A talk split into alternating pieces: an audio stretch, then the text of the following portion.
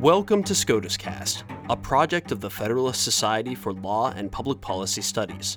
Our contributors join us from around the country to bring you expert commentary on U.S. Supreme Court cases as they are argued and decisions are issued.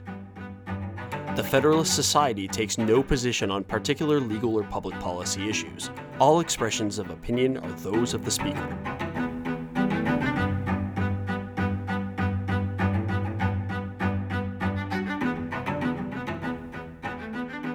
Hello and welcome to SCOTUS Cast. I'm your host, Justin Drower, on behalf of the Faculty Division of the Federalist Society.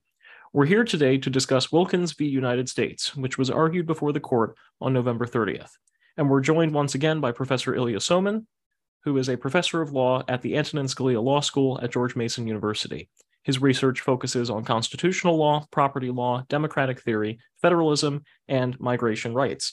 So, uh, Professor Somin, uh, thank you for joining us once again. And uh, would you like to start off by talking about the background of this case and uh, and why listeners should uh, should care about it? Sure. Uh, so I have to start with a disclaimer. Uh, the, this case is being litigated on behalf of the plaintiffs by the Pacific Legal Foundation, which is a libertarian leading public interest law firm that does property rights issues, among other things. It is also my wife's employer. My wife is not one of the lawyers in this particular case. She doesn't have a stake in it. Uh, however, nonetheless, uh, listeners should know about this particular if there are members of the media uh, who are covering this. I don't want people to think I'm somehow hiding this possible uh, conflict. Uh, so, with that said, this is a somewhat technical case, indeed, a highly technical case, but it does have important implications if not for the nation as a whole, then for landowners, particularly in Western and mountain states, where uh, there's a lot of people whose property abuts the vast sweeping territory that the federal government owns in these areas. Uh, we who live in the East or West Coast, as I do, uh, this is not so big an issue for us. Like there's not much federal property where I live, except for a few military bases here and there. Uh, however, if you live uh, like these people do in Montana or in states like Utah or Idaho, interactions between federal property and private property are ubiquitous. Uh, and in this case, uh, as in many others, the federal government had an easement over private land to uh, allow some transportation through it. In the early 1960s, when these two Montana landowners' property first became subject to the easement, the understanding was that it would be used for purposes of harvesting timber on federal land so the people who were harvesting the timber could go back and forth but it was the understanding that this wouldn't be like a general public access road. Gradually over time and i'm sort of oversimplifying here some complex facts uh, years later uh, the u.s forest service opened up this access to the general public with the result that there was much more traffic uh, and the landowners uh, use of their own property was significantly disturbed. And in some cases there was very annoying noise and some damage uh, and the like. And the two property owners represented by the pacific legal foundation as i mentioned earlier they filed a lawsuit under the quiet title act which is a piece of federal legislation uh, which allows landowners to file claims, uh, you know, disputing these sorts of issues where the federal government, uh, you know, infringes on their land in various ways, and it's often used in these sorts of disputes where uh, there's private land abutting federal land, and uh, there's an issue of you know who has uh, which rights. However, the Quiet Title Act sets a 12-year time limit on the filing of claims since their accrual, uh, and uh, the uh, the action was filed more than 12 years, arguably after the Forest Service first seemingly made it clear that uh, they were going to use the easement in this much broader way uh, than it had been used before. Uh, and the question here is not even by itself whether the Quiet Title Act bars this particular set of claims or not, uh, but rather whether the bar uh, is a jurisdictional bar, i.e., if, if it's past 12 years, then courts just simply don't have jurisdiction over these claims at all, uh, or whether it is merely, quote, a claim processing constraint. If it's a claim processing constraints, then there might be some equitable exceptions to the 12 year bar, or at least the plaintiffs argued that those exceptions can, uh, can apply. Uh, and the in the lower court, the Ninth Circuit said that this is jurisdictional, so the plaintiffs are completely uh, out of luck, uh, and therefore, uh, you know, it doesn't matter what the specific circumstance of the case are. It doesn't matter whether there might be some equitable exceptions or other uh, possible constraints on the 12-year limit. Uh, you know, it just gets thrown out. However, the Supreme Court granted cert on this specific procedural issue uh, of whether this is jurisdictional or whether it's claim processing. Uh, and you might think this is a very arcane technical issue, and I admit it is. I myself was not very familiar with this set of issues until I actually read up on this case uh, at the request of the Federalist Society, which asked me to comment on it. And uh, so uh, while in one sense this is highly technical, there are many thousands of people, particularly mentioned before, in Western states uh, whose property abuts federal land and where various types of easements or other possible rights uh, are held by the federal government, and where therefore uh, this 12 year limit can potentially constrain their claims. Uh, whereas if it, it's not jurisdictional, they have more opportunity to challenge possible um, misbehavior by federal officials or the private individuals that the federal officials grant access to, uh, as as in this case. So this matters significantly to an you know a considerable category of people, even though it's hyper technical.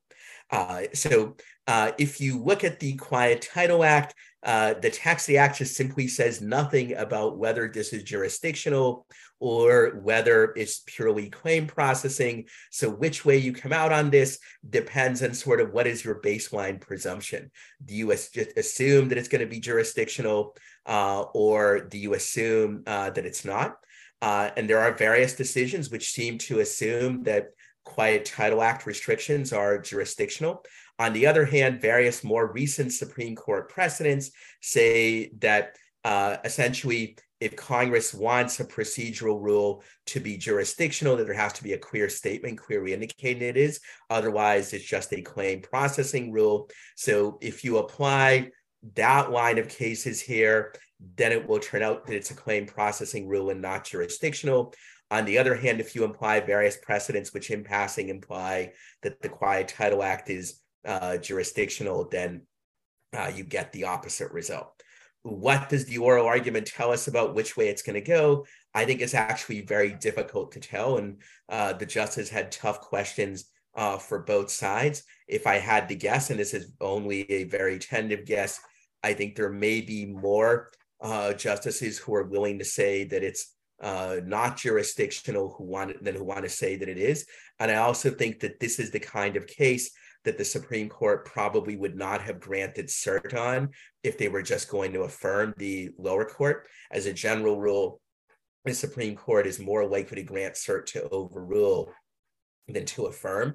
So, based on that principle, plus a very tentative reading of the oral argument, I think it's more likely than not uh, that the court is going to uh, overturn the Ninth Circuit decision uh, and uh, say that this is claim processing. That doesn't mean that the landowners will necessarily win the case or even that it won't be barred by the Quiet Title Act because it would then be remanded below to address the issue of you know whether there's some kind of limitation or exception to the 12-year rule that would apply.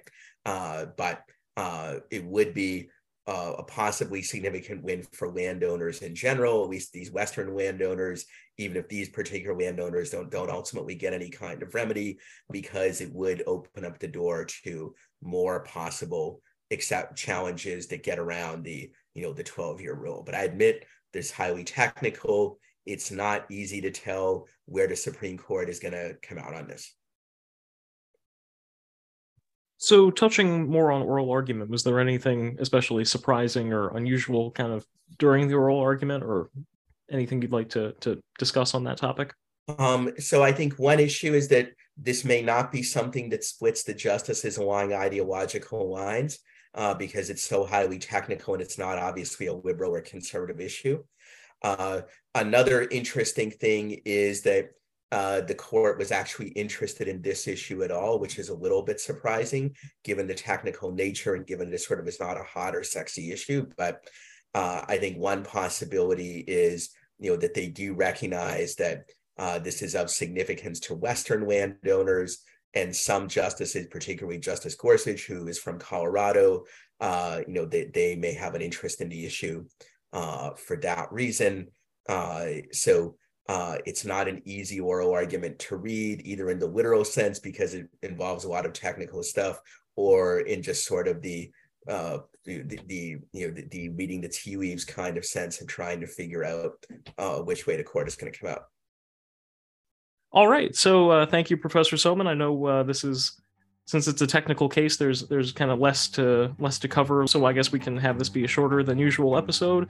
Um, thank you for for covering it and for for looking into it because of uh, FedSoc's invitation. We we appreciate having you on, and uh, look forward to future episodes. Thank you. Thank you for listening to this episode of SCOTUS Cast. SCOTUS Cast is a project of the Federalist Society, a not for profit educational organization of conservative and libertarian law students, law professors, and lawyers, founded upon the principles that the state exists to preserve freedom, that the separation of governmental powers is central to our Constitution, and that it is emphatically the province and duty of the judiciary to say what the law is, not what it should be. Don't forget to subscribe to our podcast series, including SCOTUS Cast and Practice Group podcasts, on iTunes or Google Play. For an archive of past podcasts, as well as audio and video of past Federalist Society events, please visit our website at fedsoc.org slash multimedia. That's F-E-D-S-O-C dot org slash multimedia.